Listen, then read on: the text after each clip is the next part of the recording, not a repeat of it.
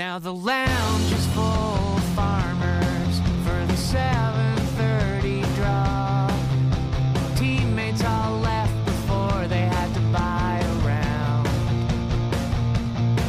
When they Hey, everybody, welcome back to Rocks Across the Pond. It's a curling podcast, and we are in the middle of World Championship season. We're between World Championships. We just saw Switzerland defeats Sweden in really an amazing gold medal game at the Women's Worlds. Hopefully, you listened to our Women's Worlds uh, recap. We got really in depth on what the PACC sending three teams to the playoffs meant for the growth of the sport and kind of did a rundown on uh, every team. And we're about to do that again with a men's preview.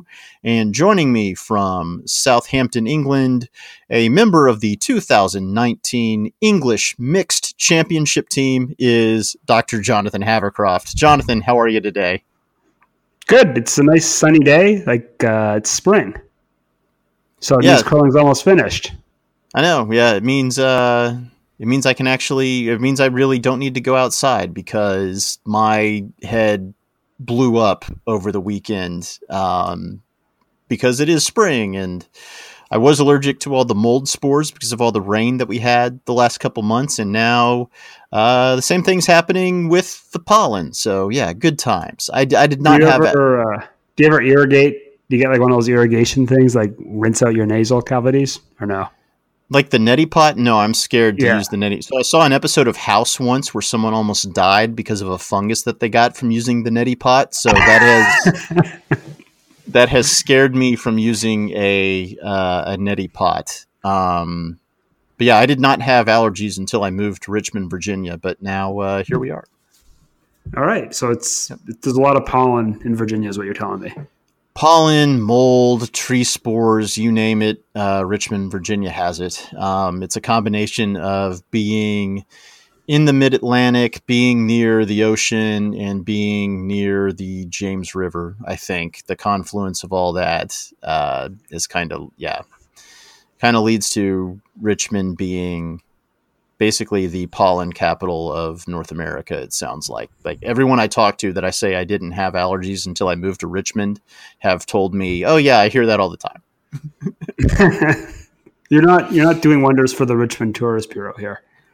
Richmond Right. is a wonder. Richmond is a wonderful city, particularly if you like history and beer. Uh, Richmond's a great city because we have a lot of both of those things.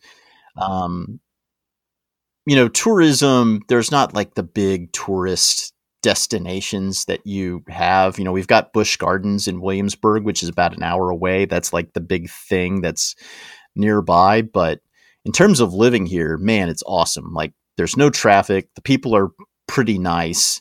Um, you know, the cost of living is normal. Like it's a pretty great place to live. Um, but in terms of tourism, you know, there's a few things. We've got, uh, you know, we've got history. We've got like 30 breweries in what is a relatively small city in North America. We've got a pretty good amusement park an hour down the road. We've got a NASCAR track that has two races a year. I mean, it's a pretty cool place to live. All right. Do you have a bond Um, spiel? We don't have a bonspiel. Uh, they so they used to do before I moved here. They did an overnight bonspiel. Like they would fit an entire bonspiel into 24 hours, and you would basically just be at the rink for overnight. Like you're you could have a draw at three in the morning, um, but they they couldn't they couldn't afford to do that at the rink that we curl at regularly. They did it at a like this apparently pristine rink that was built like an hour north of here. So it's basically between Richmond and uh, Washington, D.C. So it kind of attracted teams from D.C. as well. Uh, so they would basically just truck the rocks up there, play the Bonspiel because it was cheap to rent the ice there um, just in a quick 24 hour period. And then um, that was it. So, but they haven't done that Bonspiel in a while. All right. So should we talk about the worlds? Yeah, maybe some someday I will win Powerball and I'll build us a dedicated curling facility, and then we'll have like three bonspiels a year in Richmond. So yeah, let's talk about the men's worlds, which is kind of a top heavy field, in my opinion. Um, when we previewed the women's worlds, Jonathan, I said that I was kind of looking forward to that tournament more than the men's. And the reason for that is this is kind of a traditionally top heavy event. Uh, since 1992, Canada, Sweden, and Scotland have won all of these tournaments except for one. And that one was the recently retired Thomas Ulsrud in 2014. Uh, on top of that, Scotland has not won since 2009. In total, six countries have won the World Men's Curling Championship. Six ever. Uh, and the last first, you know, Jonathan, I'm a big college football fan. And one of the things about college football is it's always the same teams kind of at the top. The last team to win their first college football championship was Florida in 1996, which was a long time ago. It feels like forever ago. Uh, it's even worse in curling. The last team to win their first men's curling world championship was Norway in 1979. And you compare that to the women's side, where nine countries have won the women's worlds. Um, yeah, so it's a top heavy field, and I feel that it's the same way again. I, I kind of would agree. I think, um, yeah, the women's we, we we just saw kind of this breakout year for Asian curling. I don't anticipate. I, I do think the Asian teams will kind of post results, but I don't anticipate a, a similar kind of event, if you will. So uh, it's pretty clear who there's basically a set of slam teams, and there's a bunch of teams that are good, but kind of not quite slam level or not quite qualifying for slams yet. I think that, to my mind, is kind of the clear demarcator here in terms of um, who we're going to see on the podium come Sunday. And honestly, that's what we're really waiting for the men's side is for the Pacific Asia region to start producing teams that can make the playoffs and get to the podium at men's worlds because no Pacific Asia team has won a medal yet um, at at men's worlds. Um, the game has definitely grown on the women's side. Uh, in fact, now you're seeing depth on the women's side in all three in the you know the big three Pacific Asia countries: uh, China, Korea, and uh, Japan. You know, they don't just have good teams at the top, they have depth. And on the men's side, it's just not there yet, not even in terms of depth, but you know, we, we there's one good Pacific Asia team I think that we'll talk about here in a minute, but you know, the the teams aren't the top teams and there's not really much behind them. Yeah. So should we just kind of dive in here or yeah, and uh, we'll do it the same way that we did the women's preview. We will go reverse order of merit uh, coming into this ga- coming into this tournament. Uh, and Jonathan, we will start with Team Germany. Um, different skip this year for Team Germany, although it's the same skip that we saw at the European Championships. Uh, this is Team Marc Muskatewitz. Um, it's his second World Championship. It's his first as a skip. He skipped the team at Euros where they finished fourth, losing in the bronze medal game to Joël Retornaz. Um, this is a, this is uh, Marc Muskatewitz's first year out of junior. Um, he represented Germany at uh, World Juniors before. Uh, his third is Sixten Totzek, who is still junior eligible. You may be able. To, I, I, don't know if you've seen him at any of the junior tournaments that you've coached at. Maybe you can give us some insight on him. Uh, but he skipped Germany to seventh at this year's uh, World Juniors. This team includes a lead that some listeners may have heard of before. It's uh, Ryan Sherrard, who was a Canadian junior champ in 2004 out of New Brunswick. Uh, in fact, Ryan Sherrard last year at the World uh, Men's Championship in Las Vegas wound up skipping a game because this team really struggled and started juggling its lineup. And Sherrard uh, skipped one of their games last year in Vegas.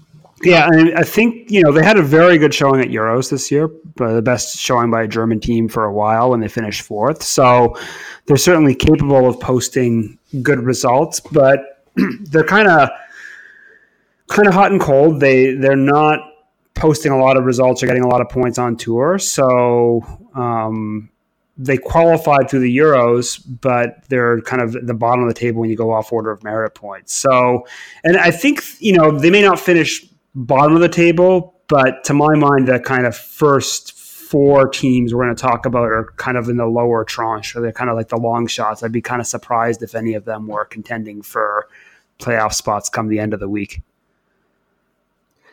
Yeah, and this is a situation where Germany's definitely looking to the future. They've got a younger uh, back end players with Muskatewitz and Totzek, um, and they've they've paired them with some more veteran players that have been to Worlds before, with Sherrard and uh, their second uh, Daniel Neuner. Um, so this is they're they're definitely taking the long view, um, and they have to be happy with finishing fourth at Euros. Yeah, I mean that's that's a really good result. Um, and yeah, I think they're like the German the German program is kind of trying to build and trying to get get back to the Olympics. They were in the Olympics kind of two cycles ago, uh, but that was kind of with more of a veteran team. So they, have kind of done a youth movement. It looks like in the German Curling Association. So uh, this is kind of definitely part of that project but I, I just don't see them kind of doing much here and kind of over the course of the week. They finished bottom of the table last year, and I think they'll be kind of, you know, struggling towards the bottom of the table again this year. So another young team. This is Team Norway, and surprisingly, this is not Steffen Walstad. This is not Thomas Ulsrud. Uh, representing Team Norway, uh, Magnus Ramsfjell. So this is a team that is junior eligible. In fact, they were Team Norway at World Juniors. Uh, so far this year for this team, they finished fourth at World Juniors. They actually won gold at the Winter Universiade, which was just uh, played a couple weeks ago in Siberia. They on tour. They haven't really been in North America, but they've played in some of those top uh, European events. They went one and three at Perth. They went three and three at Basel. Uh, their best win this year, they they did beat Ross Paterson at Basel, so they've got one win against a decent senior men's team this season. But you know, mostly, you know, kind of came out of nowhere to win the Norwegian championship, and it's a it's a younger team that has a bright future. Yeah, they're kind of part of the. We actually actually played against them. Uh, Team Sugden did at uh, the EJCT Braehead event. I'd say they're a good. They're still kind of part of the junior program. I'm not sure if they aged out after this year, but they're definitely one of the two young teams the Norwegian Curling Association's kind of putting its um, putting its investment into. Uh, we had a good chat with them after the game. I guess one of the things they said was quite interesting is actually there's not a lot of depth on the competitive um, side of the field in Norway. It's basically been the Ulsrud team for years, and there really aren't that many other teams. That even at the junior level, there's basically three junior men's teams kind of competing for it. But they're a very strong team in the junior circuit, kind of posting uh, really good results there, and they they're kind of starting to kind of pull off the wins against the adult teams too, including kind of upsetting the Ulsrud team and the the Norwegian national playdown. So I think again a team for the future. They're not. I'd, I'd be surprised if they are kind of making the medal round uh, this week, but um, definitely, you know, Norway's always going to be a competitive team on the world stage, and so uh, this might be kind of their first event at, at, this level, but a chance for them to kind of gain experience, and perhaps by the end of the the quad, Norway's qualifying for the Olympics, and uh, they're the representatives are kind of replacing the Ulsrud rink. So up next is Team Russia. This is a team that on the women's side, you usually see them towards the top of the table, and that is not definitely not the case on the men's side. Uh, just for whatever reason, um, women's curling in Russia, uh, just like we've seen in the Pacific Asia region, it's grown at a much higher rate than than on the men's side. Uh, and this team will be skipped by Sergei Glukhov, Last year at Worlds, he was the third for Alexei Timofeyev, and they kind of split up the teams. And this year, Glukhov uh, beat Alexei Timofeyev to qualify for this year's Worlds. Um, this team They finished first at the Red Square Classic, although that's an outdoor event, so you can kind of take that with a grain of salt. Um, they've they represented Russia at both of those events that they had in China this year that were kind of I don't know, one off events where they brought in teams from around the world and brought them in as, you know, Team Russia, Team Canada, Team USA. Um, and I think we're going to see that throughout this quad as China tries to get its curlers ready for the Olympics in Beijing. You know, these these international level events where they're trying to bring in top level curlers. So they they went to both of them as Team Russia. They finished uh, fourth at the Qinghai Curling Elite, and they finished first at the China Open, which was toward the beginning of the year. Um, so again, that's another event you can kind of take it with a grain of salt. Most of these teams, it was their first event on tour. Um, but at that event, they beat Thomas Ulsrud. They beat Brad Gushue. I believe it was Brad Gushue's first event of the year when they played at the the China Open in October. Um, but they did win that event. Um, you know, we'll see how they do in this event. The one thing uh, about Sergei Glukhov, um, he's the guy with uh, the long uh, blonde locks, so I bet that gets some some discussion uh, during the event this week. it's a bit, I mean, it's good to see like the now the Kotsay team's kind of retired from competitive curling. Another team with uh, great hair on the men's side. And that, we're also missing the pants too, so we need something to kind of keep a bit of personality in the curling, right? Because uh, you know, curls can be a bit boring, so it's nice to have a few teams that have a bit of a bit of something to spice it up. Yeah, especially on the men's side, and that, and it's going to be sad to see Team Ulsrud retire. Um, you know, one of the things I said on Twitter is we need to retire their pants and put them up in the rafters at every curling club in the country because, um, you know, even though they're Team Norway, they brought a lot of attention to curling here in the states. Um, just because they were the best personalities that curling had to offer. Yeah, so I'll be sad to see them go, but it's, it's good. You know, it's good to see some new teams kind of come into the field at the start of the quad. So again, it's not. Uh, I mean, I, I don't expect big things from this Russian team, but it'll be interesting to see see kind of how they perform at this event. Any insight into why, along with China, the I mean, we're about to talk about the Chinese team, the Korean team, and the Japanese team. Any insight into why, along with those three countries, um, Russia, you know, they've seen success from their women's team, but so far not much from the men's side. Uh, I mean, to be honest, a there's less just depth uh, in the women's field. Period. Right? like the, the basic ratio in any curling club is basically three men to to one woman normally. Kind of, certainly at the adult level. So. Mm-hmm uh, if there's fewer competitive teams, then it's easier to kind of make a run up the rankings. That's kind of the first obvious bit. Um, I think the other thing that's kind of interesting, and this kind of took me off guard when I got to the got to England, is at the junior level, like we have way more uptake amongst uh, junior women than junior men, which certainly growing up in Canada wasn't the case. Like normally, like in my junior program, we'd have three or four junior boys teams, and we'd always be scraping to kind of put together a junior girls team. Um, I think in England and actually in a lot of Europe, for whatever reason, um, more kind of junior girls tend to be drawn towards the game. So it's it's possible for someone in an emerging country who's kind of got good athletic talent who takes up the game at kind of a, a you know in their early teenage years to to get pretty good pretty fast and perhaps uh, you know, get that international experience then translates into becoming an elite world team. So I think that's that's kind of part of what's driving it is both kind of lack of depth globally and then perhaps more opportunities in emerging countries uh, on the women's side as opposed to the men's. Okay, up next is the first of the Pacific Asia teams that we will talk about, and this is Team China. Uh, their skip is Zou Qiang. At least that's how I've heard uh, it pronounced on the uh, World Curling Federation uh, broadcast. I'm completely taking a guess there, but this is Team Zoe. Uh, this is the second World Championship that the skip has played in. I believe he's been an alternate before as well.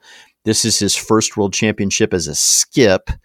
Um, he was the third on the team that went three and nine last year. Um, this year, uh, with him as skip, They finished second at PACCs. They played in the curling World Cup event that was held in Omaha, where they went three and three.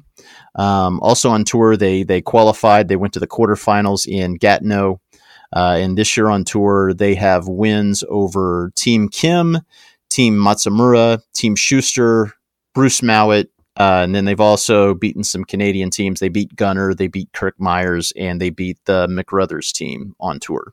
Yeah, so I think this is a team to watch out for. Um, China is going to be throwing a load of money into curling over the quad. They've already got their Olympic spot locked up because they're hosting. And uh, it looks like this team's been kind of out on tour, like you said. They've started to post results against elite teams. They haven't quite got great results in tournaments yet, but definitely a dangerous team this week that could is kind of fully capable of upsetting any of the teams in the field, and indeed already has wins against you know a couple of favorites in Mouat and Shuster. So and Matsumura. So definitely a team that's uh, that's dangerous. I would say perhaps not a favorite to win, but definitely a team that can knock some teams off and perhaps cause uh, untimely losses to teams looking for playoff spots. And it's interesting because China has a lot of good curlers, and they kind of have split them up at the beginning of this quad. Um, so there's two main teams. This team, uh, skipped by uh, skipped by Zou.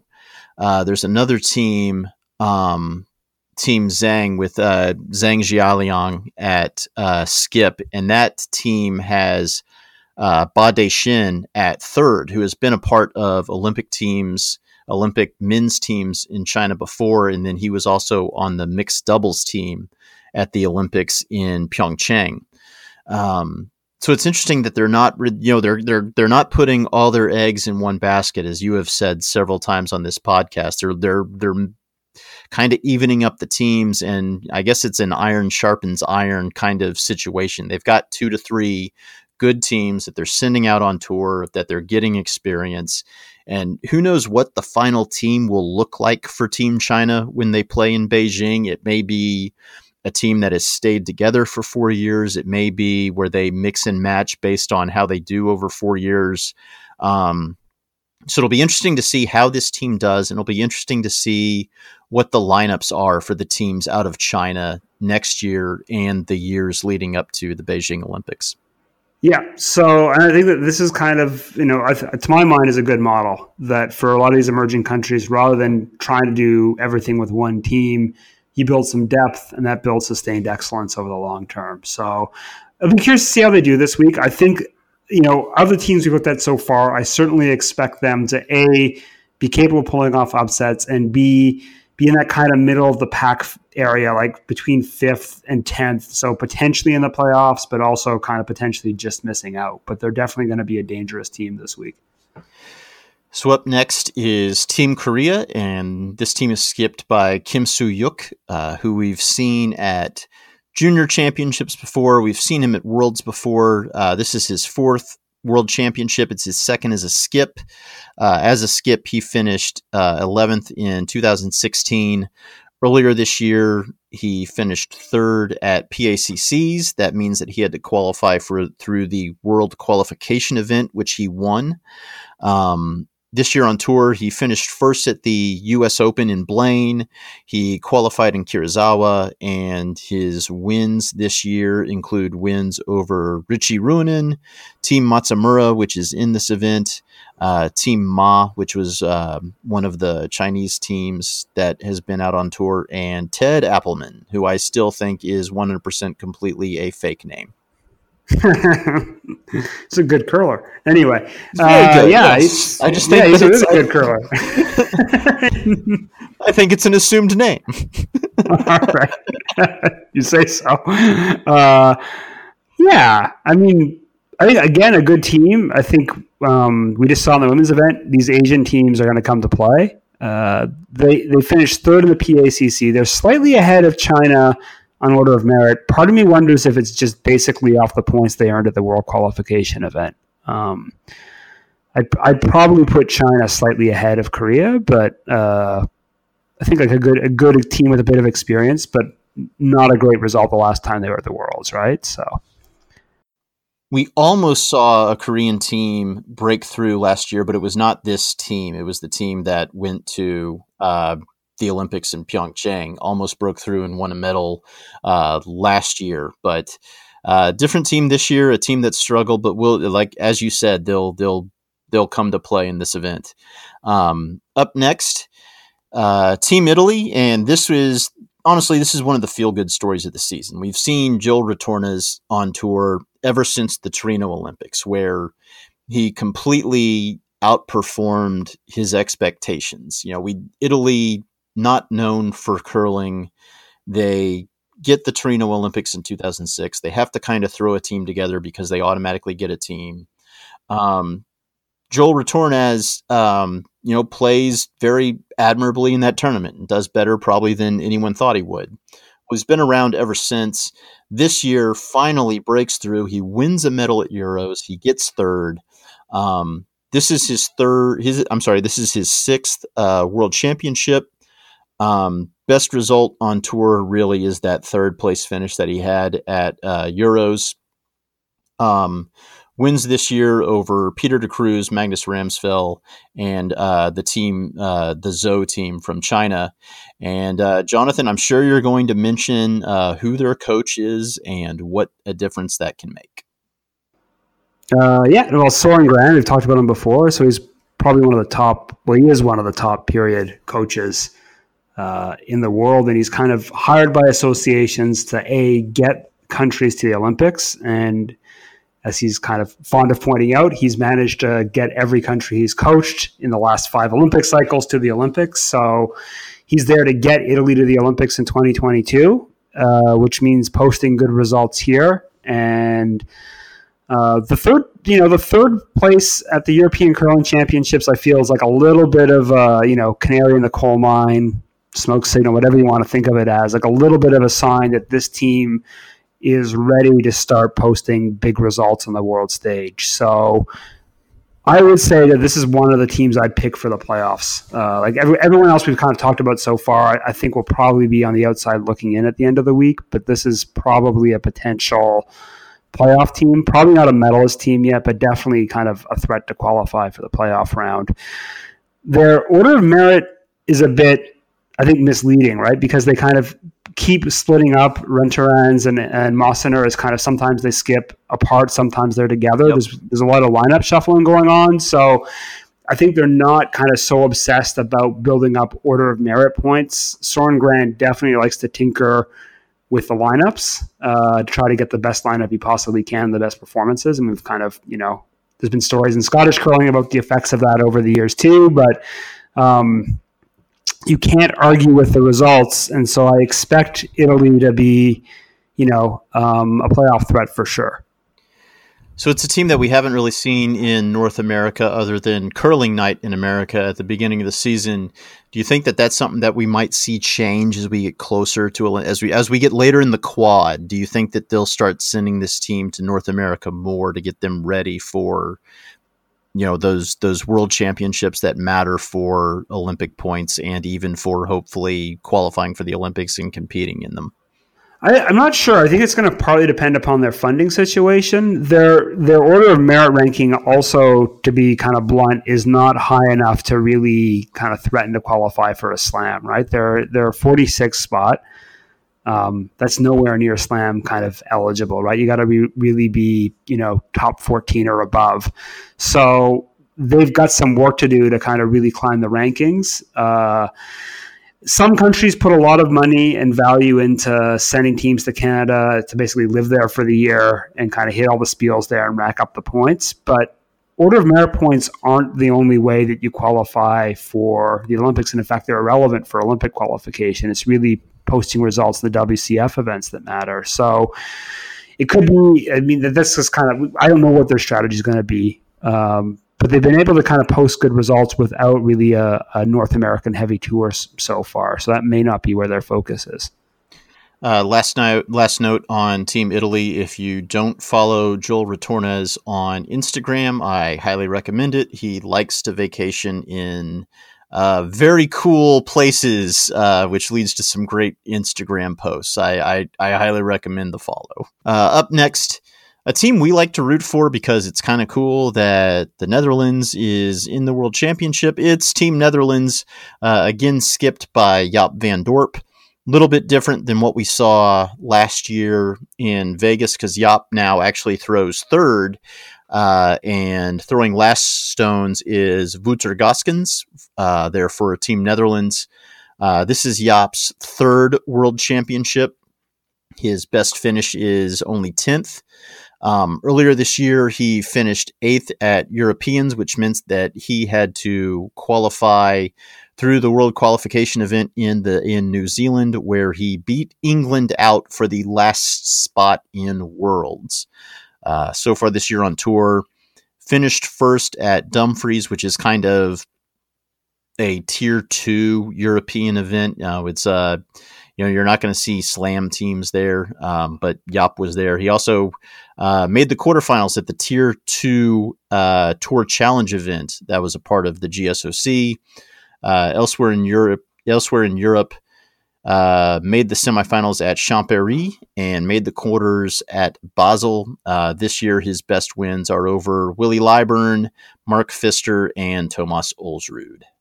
Yeah, so here's where I think order of merit's deceptive. Uh, so, and I, I, root for the Van Dorp team, but I think that their order of merit's more a function of um, being able to go to Canada and rack up a lot of points in good spiels in Canada. And there's no question that you still have to be kind of good to do that. But um, I'm not sure if I rank them ahead of Rennes or China in terms of kind of the stronger team in the field, if that makes sense. Uh, so I, even though they're they're kind of like the seventh ranked team overall coming into this spiel in terms of order of merit points, I'd actually put them a little bit lower, and so probably just on the outside looking in when it comes to kind of questions of playoff qualification. All right. Up next, uh, Team Japan, and this team is skipped by Yuta Matsumura.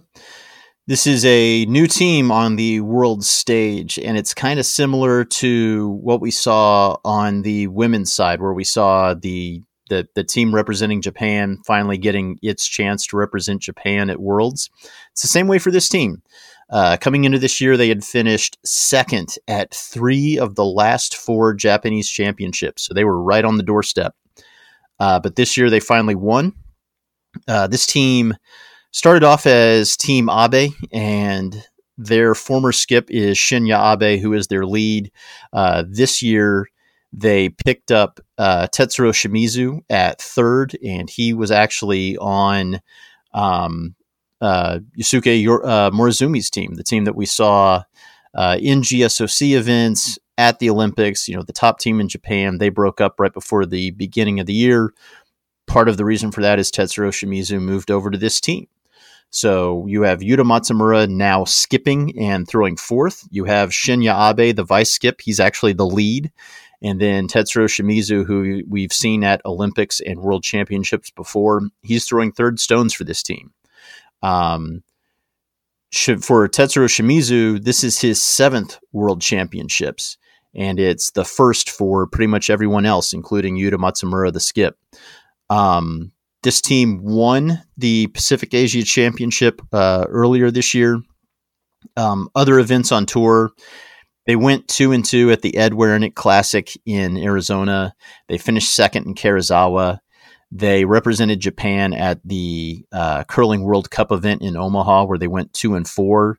They qualified for the semifinal in Kamloops, and they won the Abbotsford Spiel and the Oakville Spiel uh, back in the fall.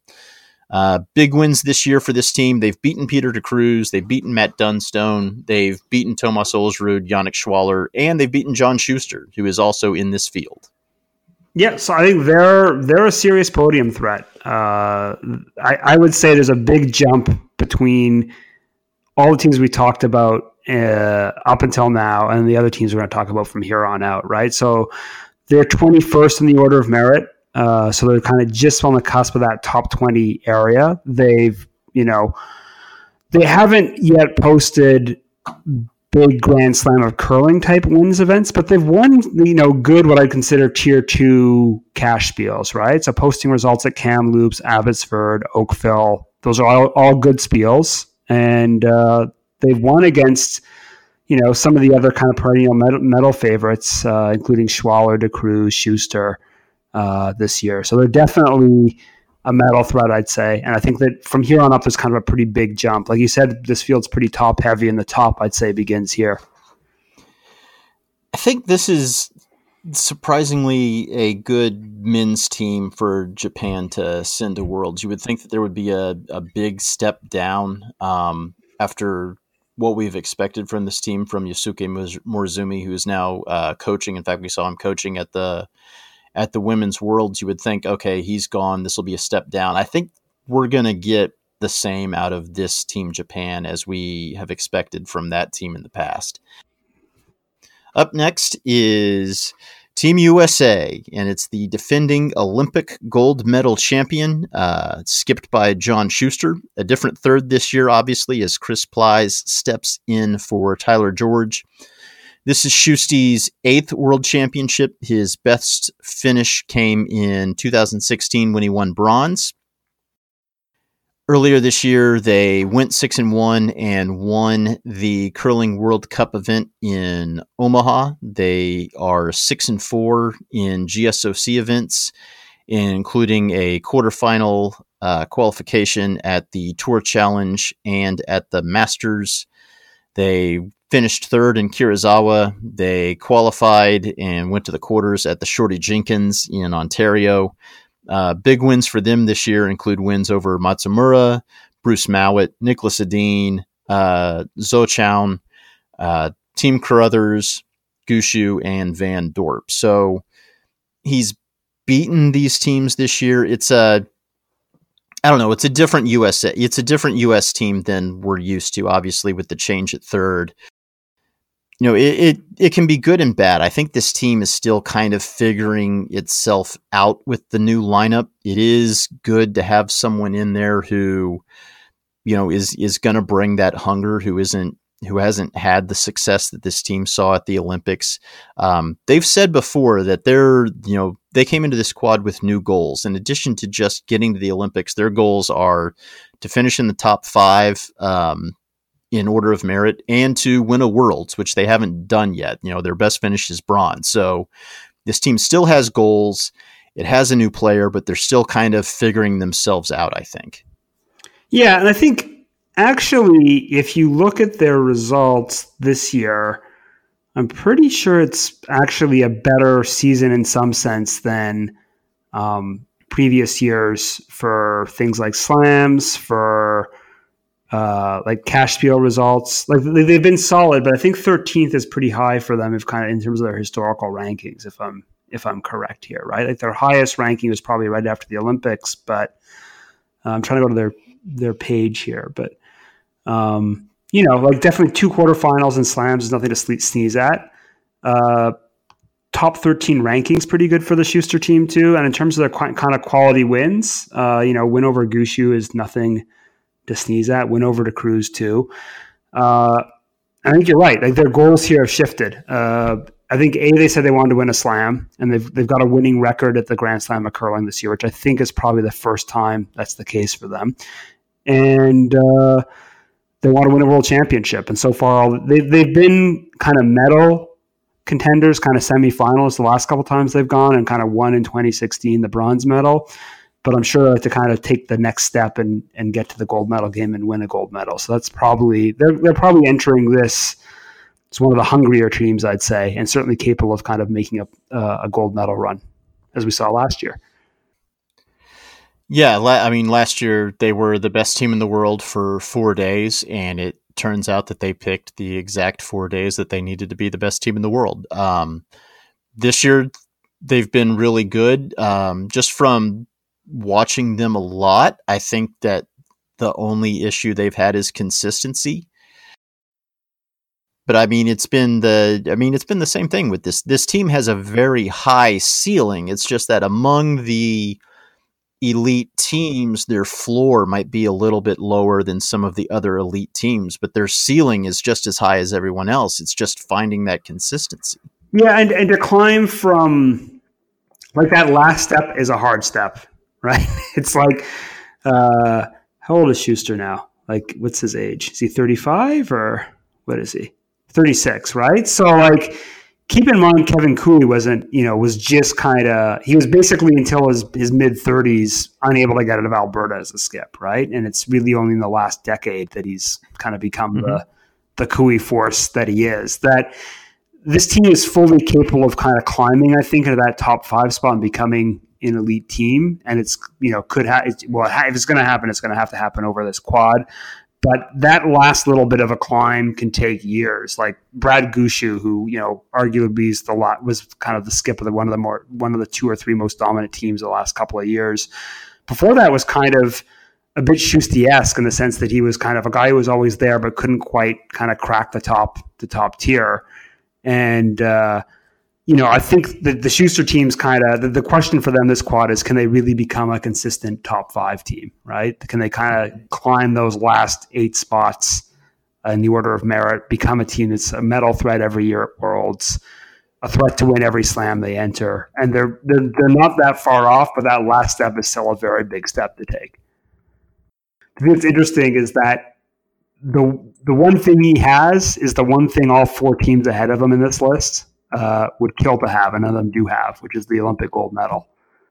And I'm sure, I'm sure all of them would trade all. I'm sure Kevin Koe would take all his winnings and trade it for one for Shusty's gold medal. And I think Shusty, there's no way he would trade his gold medal for everything Koe's accomplished in his career. He's proven to everyone outside of curling that he's a good curler, right? Like the people in the U.S. that would watch every four years and see him fail and make all of the memes and jokes, you know, those people can shut up forever now.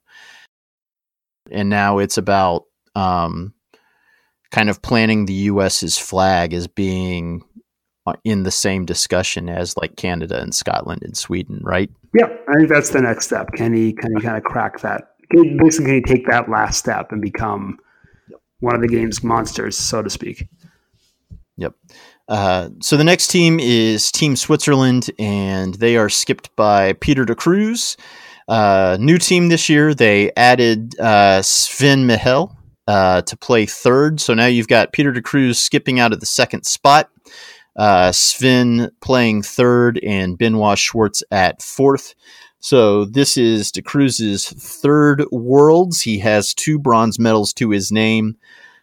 Switzerland so this team obviously was put together with the goal of winning a gold medal, not at a Worlds, but at the Olympics.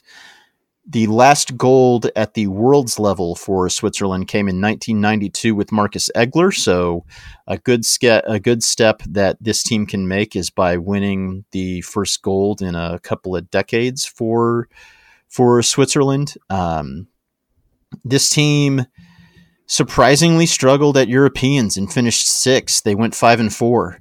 Um, uh, on the GSOC level, they are eleven and eight this year. They went three and three in the curling World Cup event that they participated in. Uh, elsewhere on tour, made the semifinals at the Tour Challenge. Then they have wins over Koe, Jacobs, Shuster, McRuthers, Edin, Retornaz, Van Dorp, and Mouat. So they at least they at least have the experience of getting wins over all this all these teams. Yeah, they're they have that experience. They're uh, the thing I find funny about them is they talk in English because half the team speaks Swiss German, the other half speaks French, and the language they share is English. So that's kind of the the one weird kind of quirk about this team, which I, I find kind of charming. Um, I like they're streaky right? This year's been very, very streaky, right? Like they've they've posted really great results at slams, then turned around the next week and done nothing at the European Curling Championships. Are disappointing by their standards. Um, I mean, I think Benoît Schwarz is the male version of Alina Pätz. If you need someone to cover the pin, Benoît Schwarz is going to do it. He's just like he's got ice in his veins. If if he's got to draw past two stones biting button to get to the pin, he's going to do it every time. So that's always a, a, weapon in your arsenal if if you have your skip able to do that. So this team's a kind of a definite medal threat, but they've they've definitely had this up and down year. Uh, I mean, I guess the kind of slightly tweaked lineup again. It's maybe a bit like the Shuster team, where kind of new team, kind of figuring things out still, but definitely, you know, one of the favorites to win win it all. Uh, up next, perennially the best curler in the world, but not necessarily the best curler in the world this year. It's Team Sweden with Niklas Edin. Uh, this is his ninth Worlds, and he has three golds, including the gold last year, beating Brad Gushue in the final. This year, they finished second at Euros. Um, on tour, they went 13 and 7 in Curling World Cup events, including finishing second in Jönköping and second in Omaha. On the Grand Slam Tour, they actually have a losing record. It's 12 and 14, although that includes an abysmal showing at the Elite 10, which one was early in the year and two is match play. So, really a winning record at the GSOC if you count games that aren't match play, I believe. Um, they finished uh, in the semifinals at the Canadian Open. They made the quarters at the National and they made the semis at the Masters. So when it matters, they can get wins. Uh, they also won in Basel in Europe. So one of the best teams in the world, maybe not necessarily the most consistent year by their standards, but my gosh, they still have to be one of the favorites, right? Yeah, I mean they're dangerous. Like every every week they're going to have a shot. I think you know, you, talk about motivation.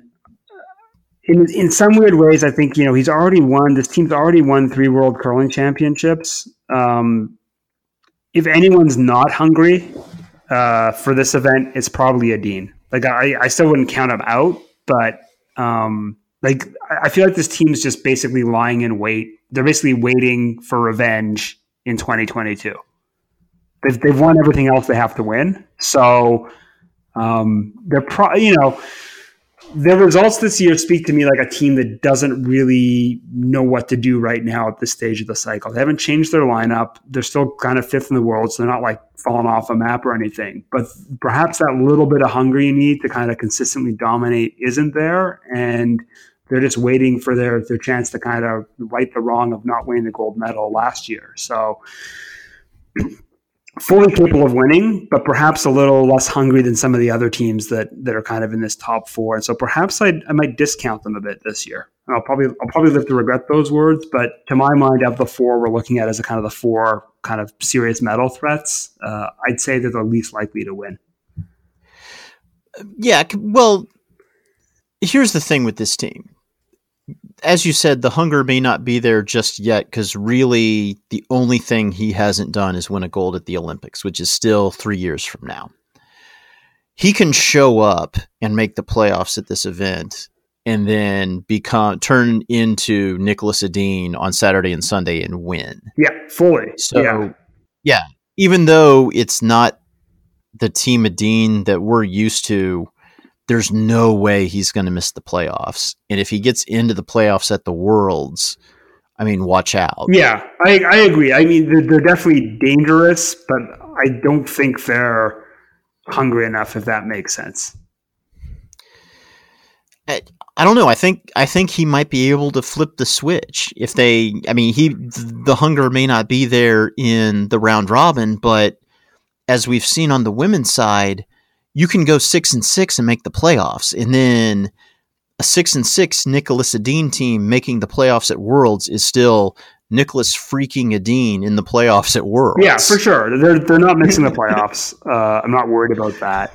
Uh, I I do think that when it comes down to it, uh, the Cruz and the other two teams we're going to talk about in a second, they've got they've got reasons to win, and they're they're fully they're as dangerous as. And I think that a bit of that motivation carries you over the line in these big games. I think that that's that's kind of that's a little bit that perhaps Team Edin's missing this year. Okay.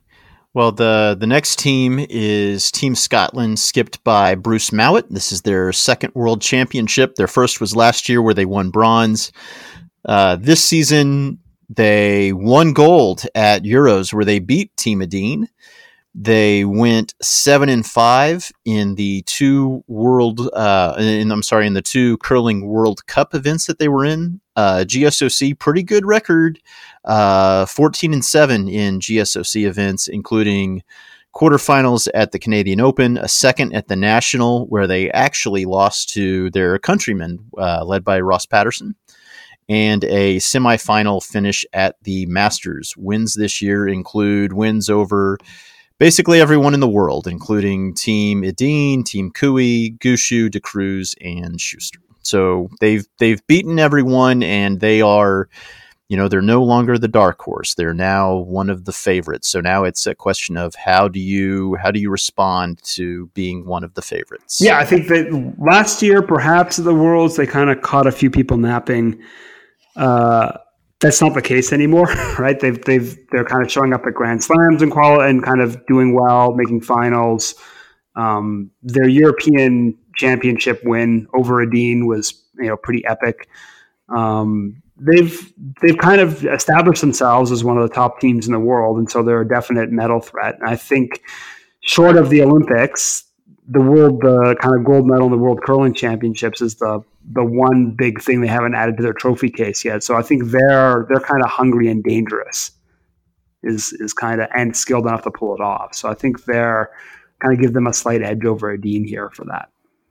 All right, and then finally, Team Canada, led by Kevin Koe, who just won the Brier.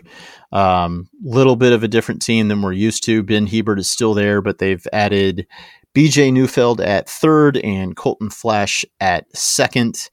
Um, four Briers now for Koe, and as it was noted, and it was noted by somebody, uh, he's had a different different lineup for all four. Uh, so this is his fourth trip to Worlds. He is a two-time gold medalist just finished fourth at the Olympics.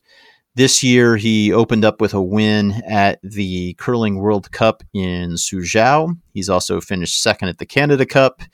He's 18 and 10 in slams, finished second at the National.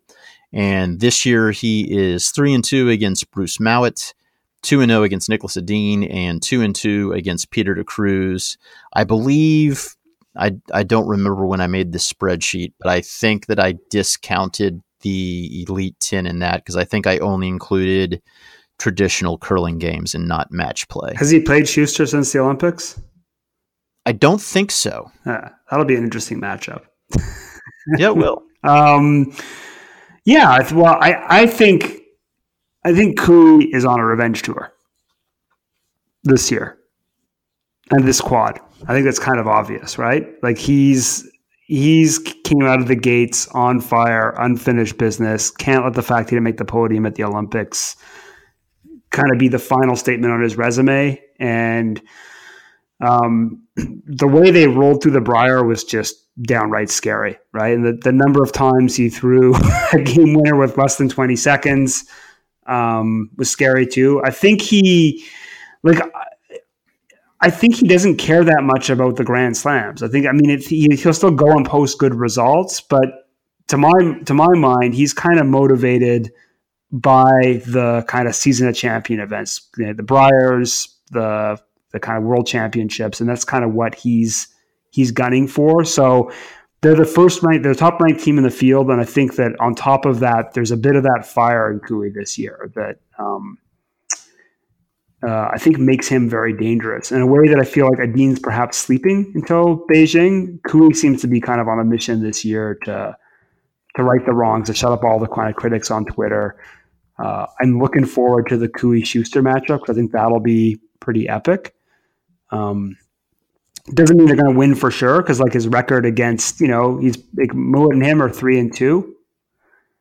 Uh, two and zero oh against the Edin, which is interesting, and then two and two against the Cruz. So certainly, I think any of those teams is is kind of capable of upsetting Koe. And I wouldn't even say it's an upset, capable of winning in the medal round. So, but I, I would definitely put Koe down as the favorite to win this thing. Will it matter because we've seen time clocks be an issue with this team, whether it be at the Canada Cup where obviously timing was by end, so that was completely different. But we saw that be an issue with him uh, at the Canada Cup, and then we saw at the Brier him basically throwing buzzer beaters against half the teams that he played against.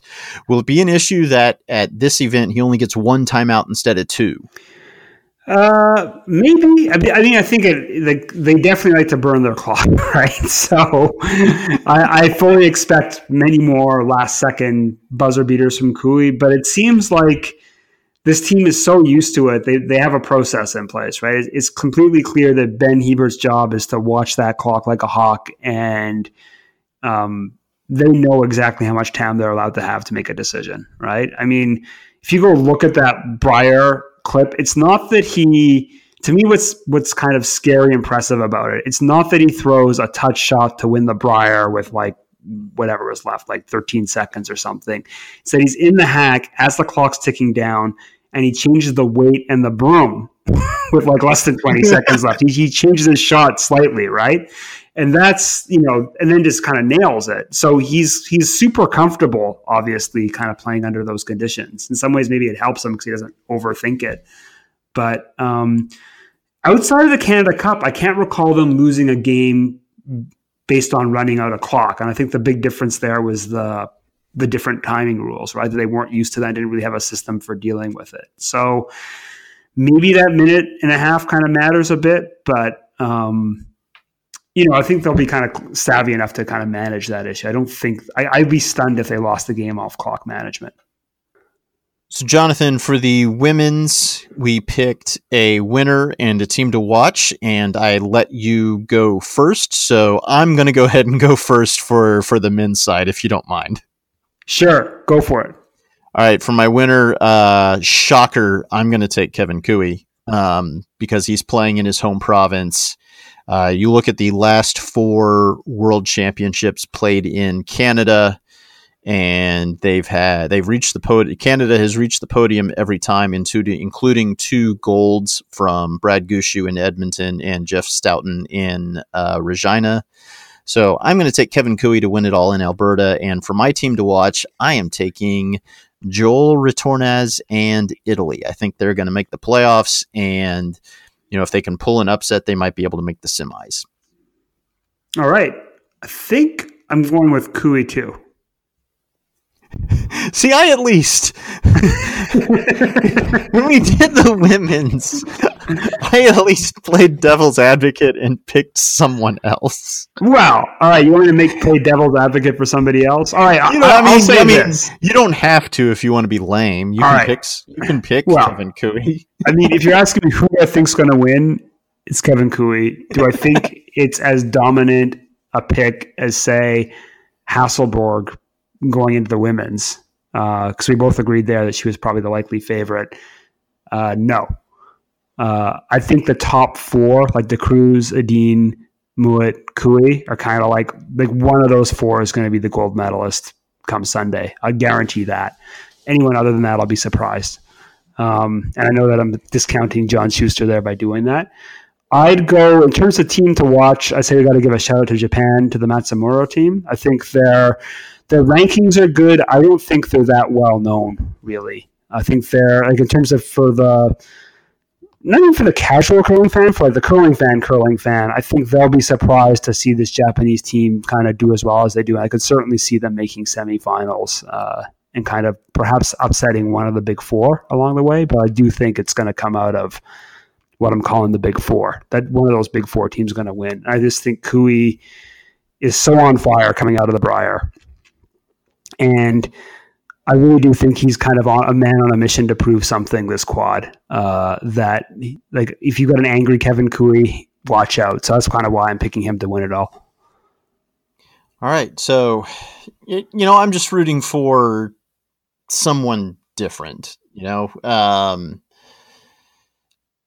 Mouat is technically someone different, although Scotland's won a lot of these things. Uh, but still, it, it, would, it would be interesting for a country that hasn't won to actually win this thing. And I mean, you look at the countries that are there, the best, um, the best candidates are probably, I mean, among countries that haven't won it, the be- the best candidates, honestly, are probably two PACC teams in Japan and China. Um, and honestly, it would just be cool if one of them medaled so that the uh, the PACC region can can claim a medal on the men's side. So that, that I mean, I guess that's what I'm rooting for is for the Pacific Asia region to get a medal at this tournament, just that something different happens. Um, yeah, I think that'd be cool to see happen too.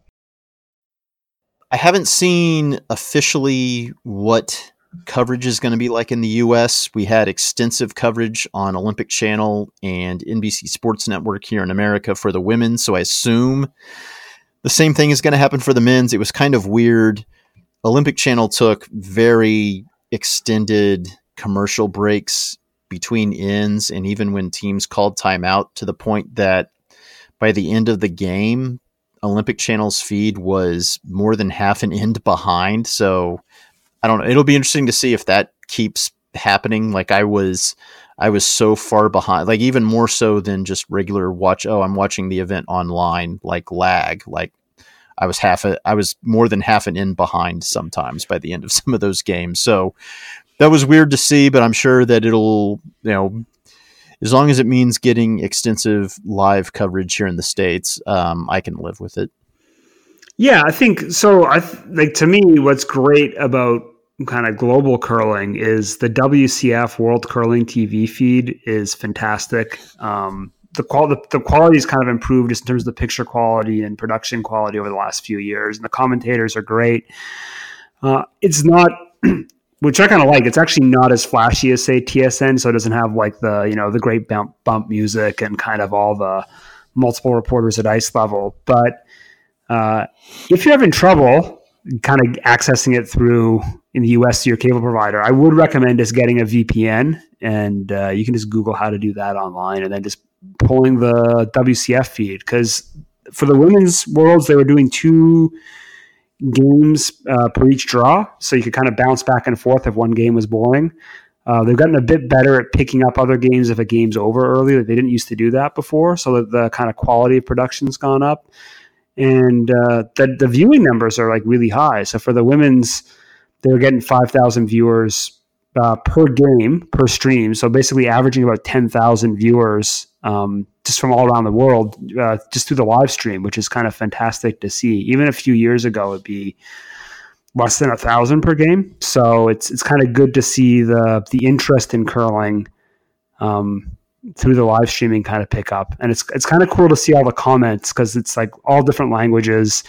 The game's definitely kind of getting a global reach now. A lot of people kind of commenting in Asian languages, a lot of Korean and Japanese kind of comments in the comment box. So it's good to see um, kind of the the WCF feed getting such a good global reach.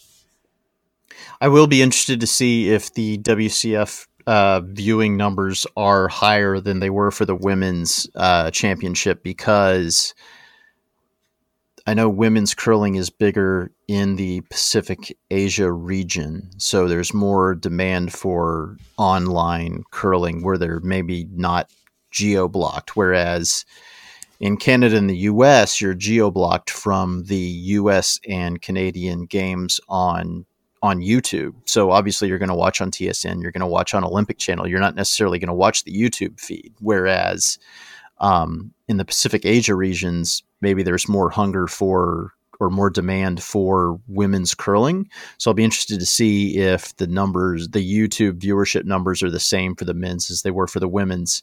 Um, but yeah, it was pretty funny when I was watching two games at once. Uh, watching the YouTube feed for the WCF game that wasn't geo blocked, and then watching the US game on Olympic Channel, uh, I would see the result of the you know when they did the the updates at the end of the ends. Like I would see Jamie Sinclair's last shot in the end I was watching while I was watching Second Stones on Olympic Channel.